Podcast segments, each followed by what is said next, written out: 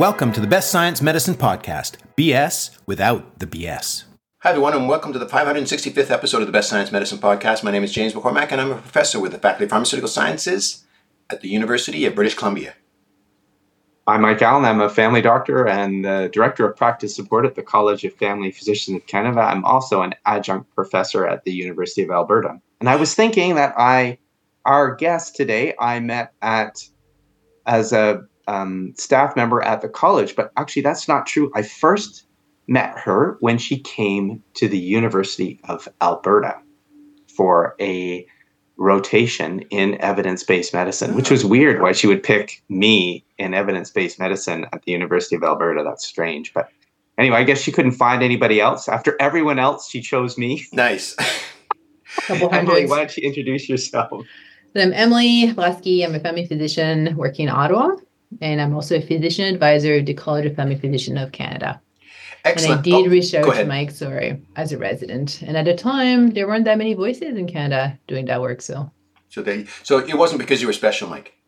No, no I know. No. I was, I was, uh, like I said, after everyone else, you chose yeah, me. Yeah.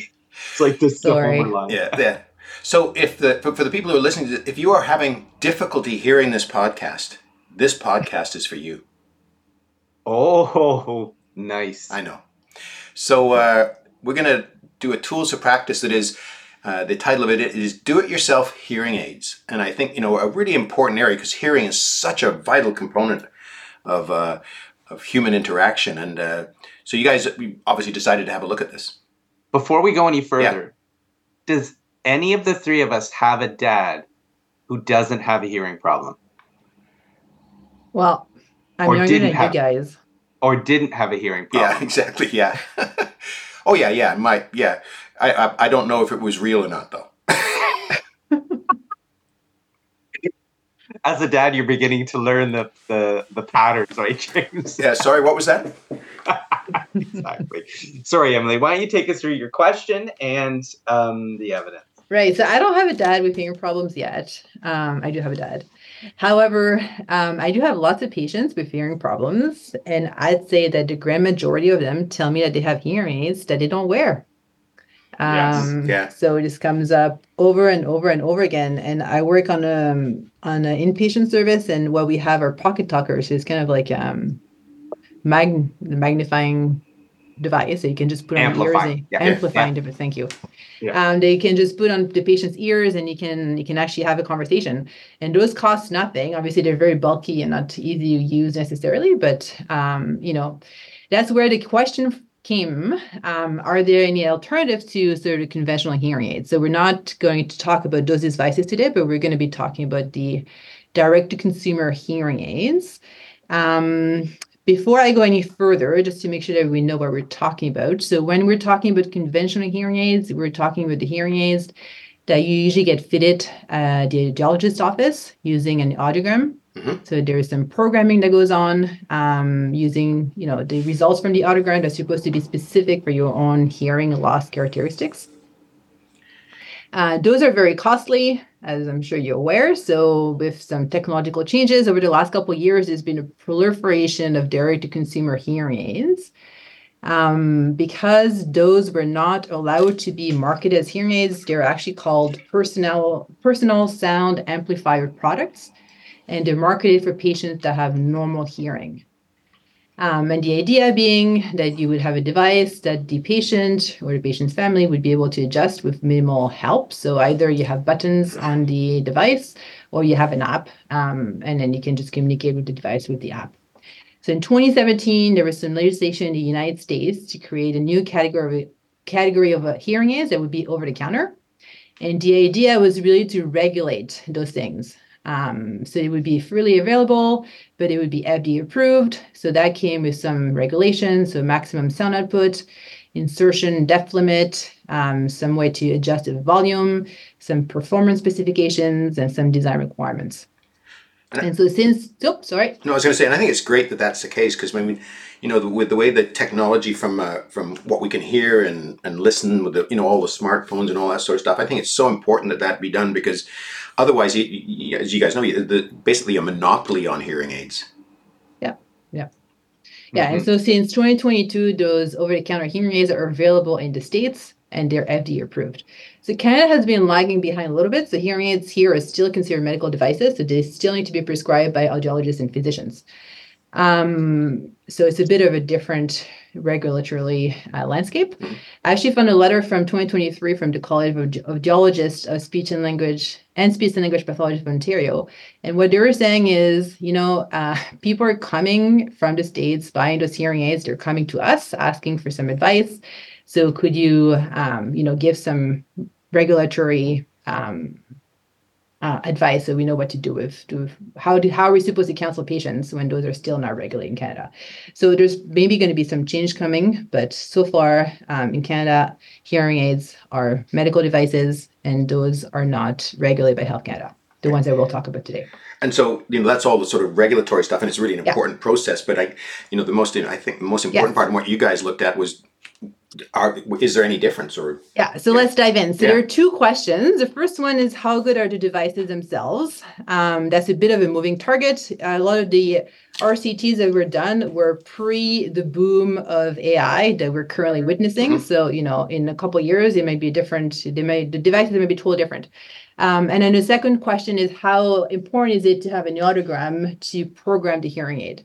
So if we talk about the first question, how good the devices? Um, so here we're using looking at having the same device that sorry that having different devices so either conventional hearing aids or uh, direct to consumer hearing aids and they're all fitted using an audiogram best practices. Okay so we have an rct 42 patient crossover with patients with mild to moderate hearing loss. Those patients started with um, the percent of words recognized at 76% um, and using those different devices, this 76% increased to 88% with conventional hearing aids versus different direct to consumer devices. So, two were fairly similar at 87%. Those were the CS50 Sound World Solution and the Soundhawk. And three were less performant than the conventional hearing aid.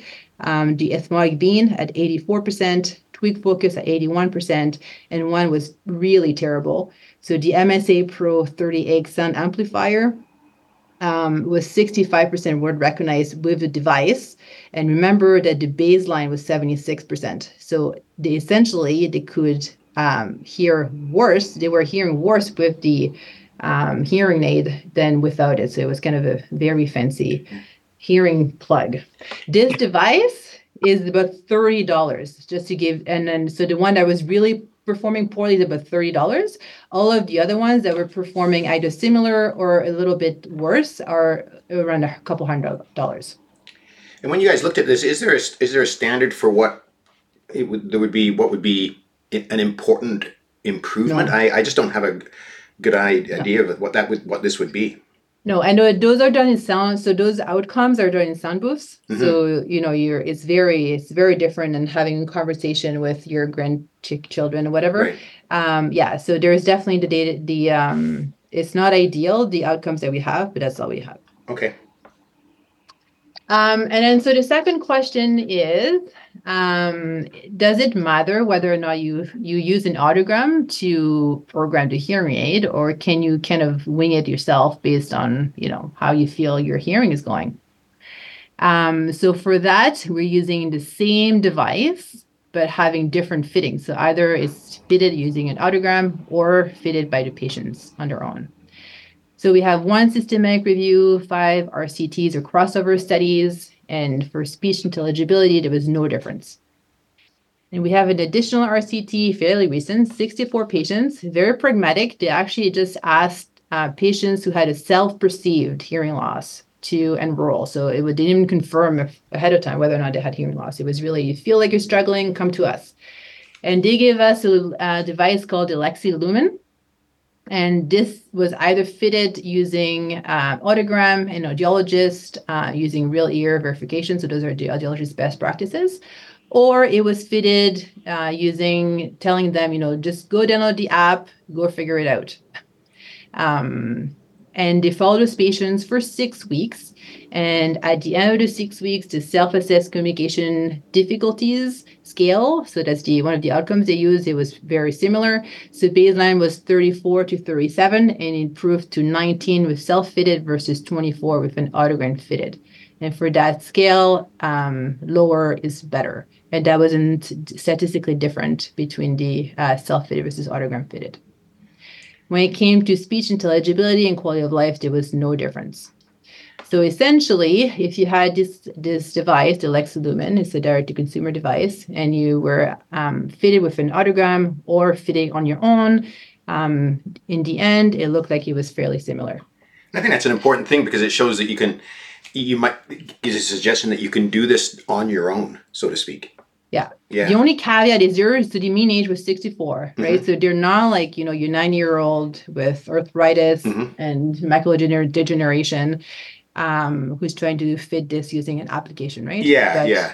No, I mean, I, I think you know, we at some point we all need help with technology, whether we're Yes. whether we're two or ninety-two. But you know, I think it's it's nice that that's the case, and it's surprising that that is the case actually, because you'd have thought that there would be more evidence that you know if we do it in a special way. Now I know we've done many many podcasts and we shouldn't be surprised by, by things, but I, I- don't know about you, Mike, but I would have thought that you know, you'd have thought there would be some evidence that if someone did it a bit more precisely, it would be importantly better, but it doesn't sound like it.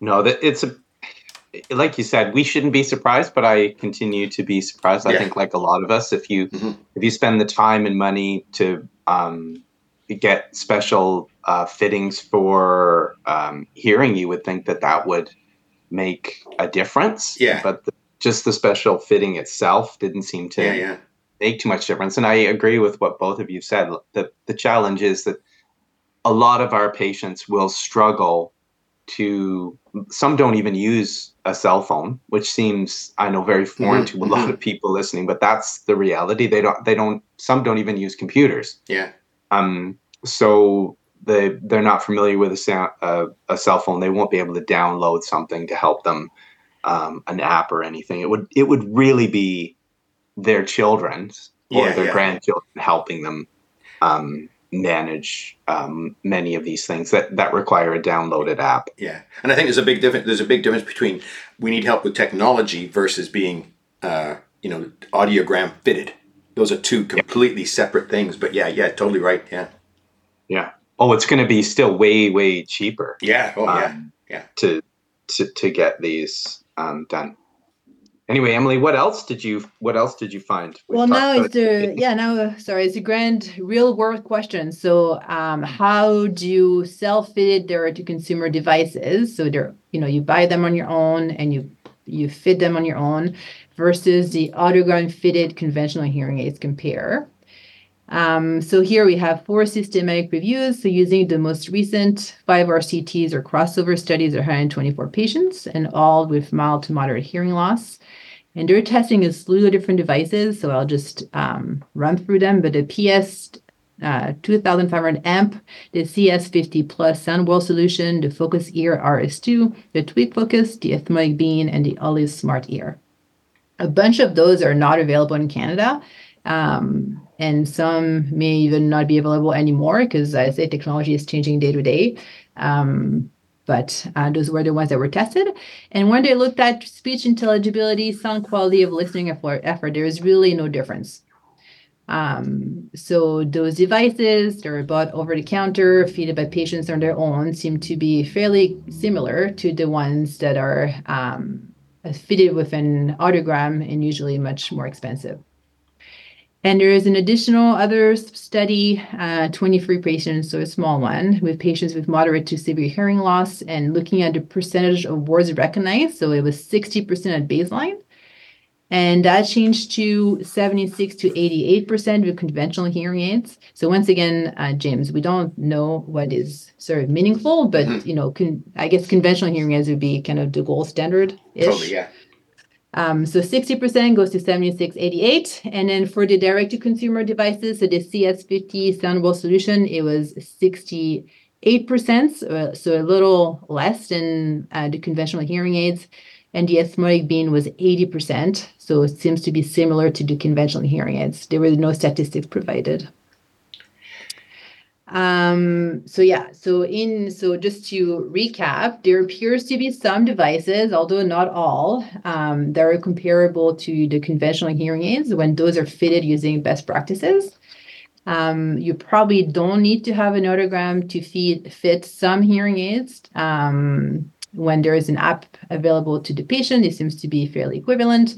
And then sort of putting all those together, the hearing aids they're available over the counter and self-fitted, and are self-fitted by patients. For some of them, not all of them, but some of them appear to be fairly comparable to the ones that are um, audiogram fitted and um, usually bought via an audiologist. Yeah. But there are some limitations though to the evidence because Yes. this is this is a tricky area and it's not like you know we're, we're comparing a drug to placebo. No. Well, and I think the first one, before we even get started, is you know when we look at this, we're often talking. We'll often use the term "the best available evidence," Mhm. and that, and Emily has given us the best available evidence. The challenge for us is it's not really the best. Um, Yeah. it's it's it's not what we'd hope for. It it is the best that we have. Yeah. Um, but like there is there is some limitations that Emily's going to get to. But some Yeah. of these studies are like 124 um, is the number of five combined RCTs. It's just they're small, but they're still answering an important question. It's just that we don't have it, the the this evidence is not what any of us Yeah. would call as But I, robust. yeah, and I think it's a, that's an important context, and that applies to anything that we're talking about. When we say the best available evidence, it doesn't mean it's very good. Yeah, it's yeah. still it's still good for it's still helpful for us making decisions. Oh, absolutely, yeah, yeah, Like without it, we have absolutely nothing. Yeah. Right? We're just going by what the manufacturer says on their label. yeah, exactly. That is not good. So this is this is miles ahead of that, but it's Mm-hmm. it's not quite what we're hoping for with a hypertension trial of you know ten thousand people. Mhm. But But anyway, you don't, Emily, yeah, we don't even have that for conventional hearing aids either, though. no, Um, I know it's no. it's fascinating. It's fascinating. So it was much better than I thought it was going to be, to be honest, when I Mm. started looking into that. And it, like one of the things that people ask me most commonly is like, "Oh, I'm sure that you know company X is uh, sponsoring this research," but interestingly, it's actually a lot of public funds. There's some NIH grants, a lot of research coming out of Korea and funded by the government there, some private foundations. Um, some it's not clear who's funding, so there's probably some industry funding too, but um, it's yeah, it's less messy than uh, it could be. But the main issue is really is randomization is often really not clear. Um, the blinding also not clear or not done, uh, especially in the sort of the real world. You know, if you're fitted by an audiologist versus fitting on an app, it's kind of very easy to know which one you which group you're randomized to. And then, as we mentioned, the um, the outcomes are usually in a sound booth, which is very different than holding a conversation at a coffee shop uh, when there's lots of background noise going on, and very little information on quality of life. Um, yeah. So, and I think one of so it's not so there's um, it's not clear which patients would benefit from an audiogram Um, I think the first thing to make sure that there's no cerumen impacting the uh, um, ear canal, that there's no worry that it's a sudden change that should prompt some, you know, red flags um, uh, and some deep uh, digging. Um, but some patients would probably may still benefit from this audiogram, but we just don't know who those are. And I, and I know that, and I think I think it's really important, like you said, to have if there's a secondary cause that you can that you can that you can figure it out.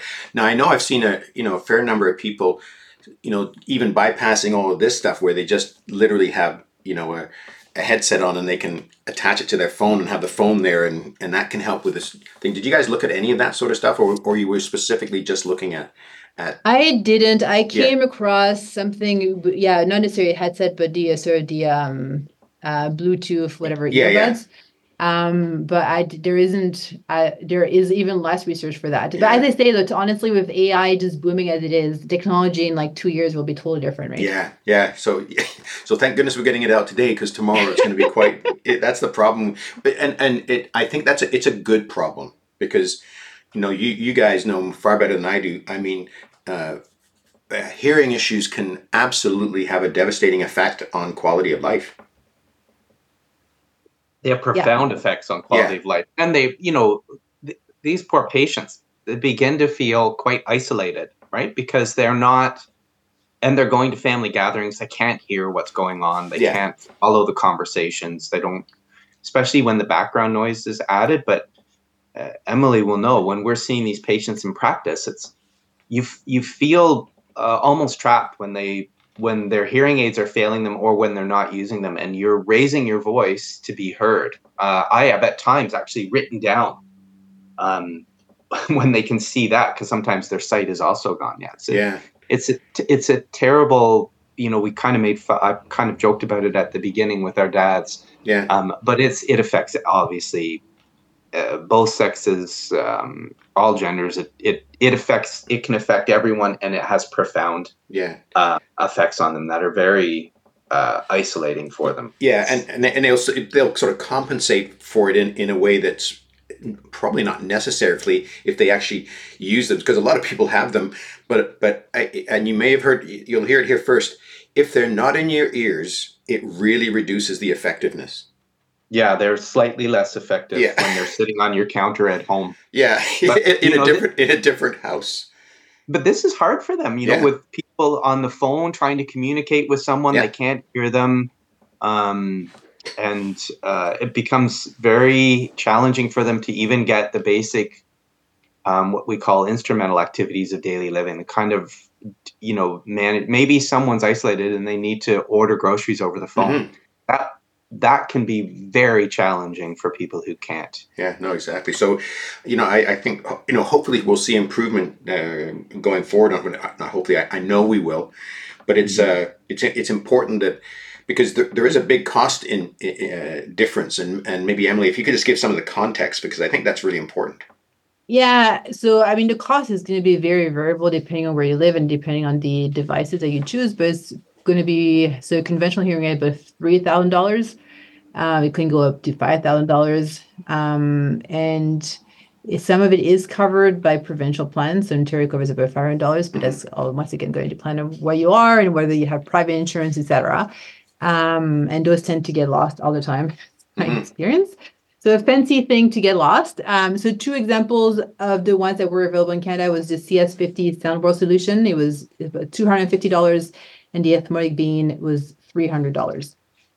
Um, so much, much cheaper. And I think when the hearing aids stopped working, you know, people are at a loss as what to do. It was a couple of thousand dollars. Everybody's just devastated. Versus having the option of controlling the app and changing things, you know, it's a it's a feeling of being empowered, which is also always uh, nice for the family members and the patients. Um, and just to go back for the um, the outcomes, Mike was pointing out that one of the RCT, the one that used the Lumen, which is an over-the-counter um, device, some of the outcomes were quality of life and self-assessed communication difficulties. Um, so we do have some outcomes showing that um, those devices perform well in the real world. When you ask patients, you know how how how how did it feel? So it's not just in the sound booth. Um, the outcomes we do have some real world sound outcomes. Yeah, Yeah, it's it's so important because we hear this a lot about RCTs. Like, does that does do the benefits seen in an RCT translate? And we're, some people will use the term efficacy versus effectiveness, which Mhm. is more real world. This takes it even a step further, where we're not just talking about the RCT; we're talking about almost a laboratory type setting with that sound booth. Mhm. So uh, knowing that that I just think it's important because we talked about that as a limitation, but there is some evidence within what Emily presented that shows um, some a better approximation of real world effectiveness. So This one RCT, 64 patients, but it was yeah, I very know. well done. Like I said, best available evidence, Yeah. Emily. but to be honest though, Mike, like the hearing aid, it's evidence itself, like it's not great. You know, Oh, I know it's terrible. Like this is true. We've we've done lots of podcasts on topics like this where, you know, where we're looking at uh, systematic reviews and the combination is, you know, I'm recently when we looked at ketamine, combination of like 20 trials for 180 people. It's it's crazy. Yeah, the amount some of the some of the studies being done that are really quite small um, and at risk of bias um, by comparison but it's still the best we have. And and many of these things like hearing aids they have no rcts because you know we we do know that they can amplify sound and to get to market, they don't need an RCT to show, you know, to Yeah. to verify that. Remember, it's like the old RCTs that just had to prove for diabetes that just had to prove that sugars went down. Yeah, no, exactly, and and, and it's you know, and it's even different, almost, and it's quite almost somewhat different than that as well, because you know this is so personalized, and and you know, I think unfortunately these have to be adjusted and tweaked in the real world.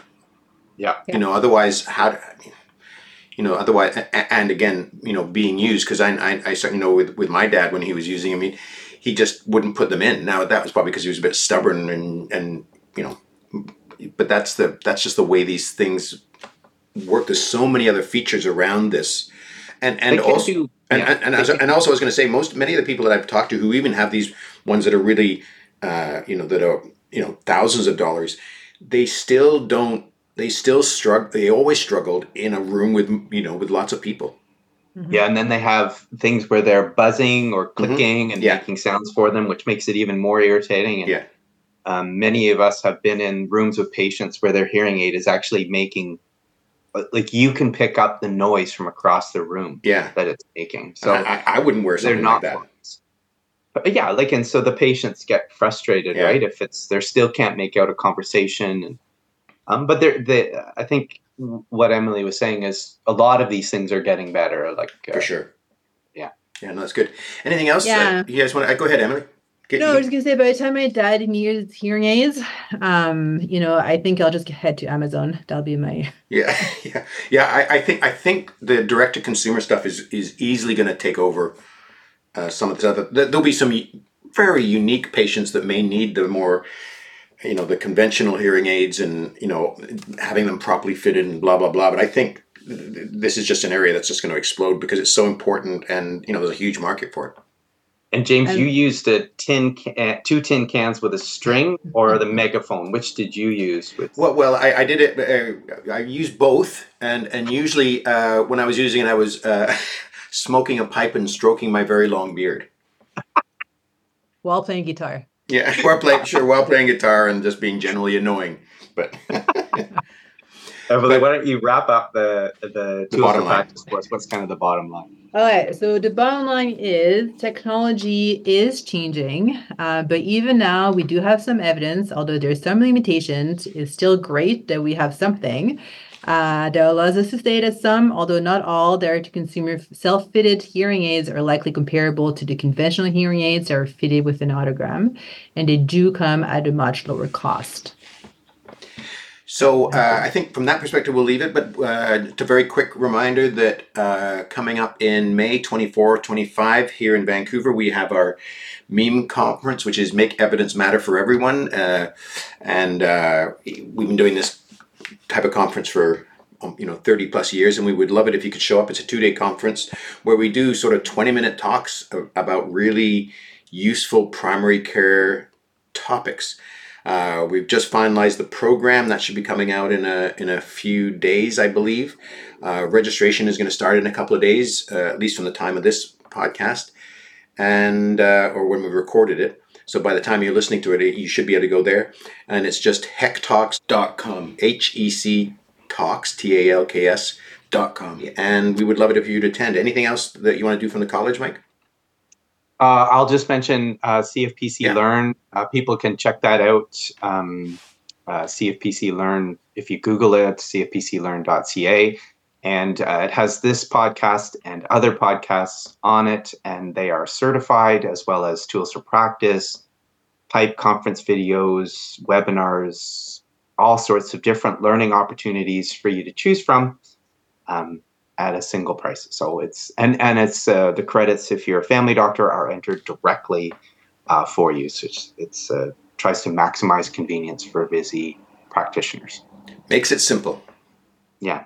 And I will say that conference you mentioned, James, Mm. I've been there once or twice, and it's not bad.